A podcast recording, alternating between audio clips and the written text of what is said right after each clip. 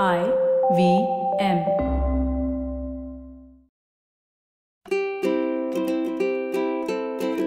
Hello and welcome to the Habit Coach Podcast, the bite-sized podcast filled with quick and easy, actionable habits. Remember, great habits create that awesome life. I am Ashdin Doctor, your habit coach. And today's fun fact of the day has to do with the word nature. Did you know that the origins of the word nature are Latin?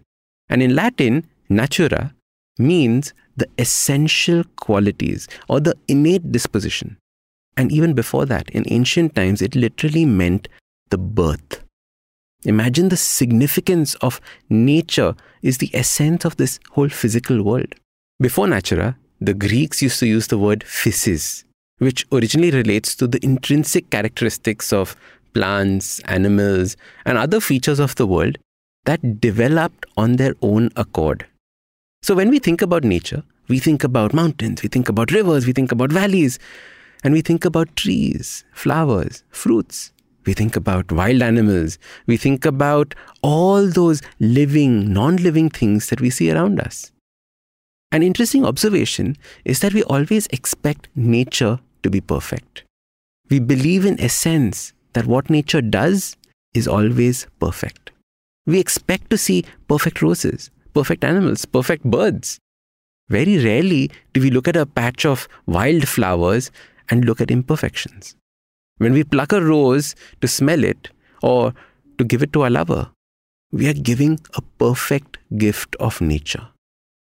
I was at the beach for New Year's Eve, and after swimming, we were walking around picking up seashells, and they all looked perfect. Each starfish on the road was perfect. They had that perfect spiral. The starfish had that perfect angles to their hands. So this got me thinking, aren't we humans also a part of nature?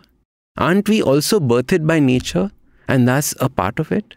Just like the plants and the starfish and the birds above, we are also a creation of nature. And if we believe that the norm is for a flower to bloom, then why do we not expect this of ourselves? Why do we not see blooming is an amazing human thing that also happens? Why is it only reserved for a few people and we expect only a few people to bloom and not all of us? The reason for this is that as a society, we are built on comparison and judging one another. And as a result, we are so focused on what we think of as our flaws. I hate my nose. I hate my teeth. My left ear is slightly higher than my right. All of these become so prominent. It becomes the only thing that we see in ourselves. And when we look for imperfections, guess what? We find them. I know so many people who have imagined themselves to be imperfect. Their skin, their intelligence. And neither of these things had any bearing in real life. They were beautiful. They were smart. As humans, we believe the norm is to be imperfect. And then we live the rest of our lives trying to fix those imperfections. And we get so focused on trying to fix these imperfections that we never focus on ourselves blooming. And by blooming, I mean living the best lives that we can. However you define what that is for you. As your habit coach, I wanted to remind you that you are a part of nature, born from nature. And just as we expect a flower to bloom, I want you to expect your life to bloom. For when you think of blooming as the norm, there is no way that it cannot happen. We are entering a new year, and most of us would have already made goals for the year. Ask yourself, have you chosen these goals from a place of making up for your imperfections? Or have you chosen these goals from a place of watching your life bloom? I want you to make life choices based on expecting your life to bloom. Believe that that is the norm. Very often we fall into the habit of expecting the worst from life, expecting that nothing good will come to us. And when we do that, we get just that. We just focus on these things, and hence we live our life from this place of lack. From today onwards, I want you to change that habit.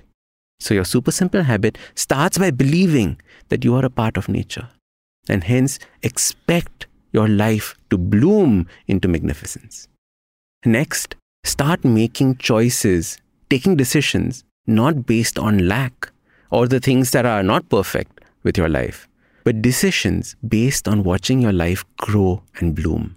And when you make this a habit, over the course of your life, you will have made hundreds and thousands of choices that are all moved by this one aim, this one purpose.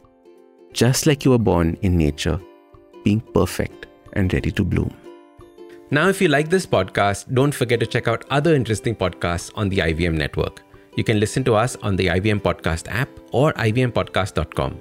You can also follow us on social media. We are at I V M Podcast on Twitter and Instagram. If you want to reach out to me, I am at Ashdin Doc on Twitter and Instagram. We have a brand new habit coaching online course, quizzes, videos, and a lot more on the website awesome one eighty dot com. So check it out now.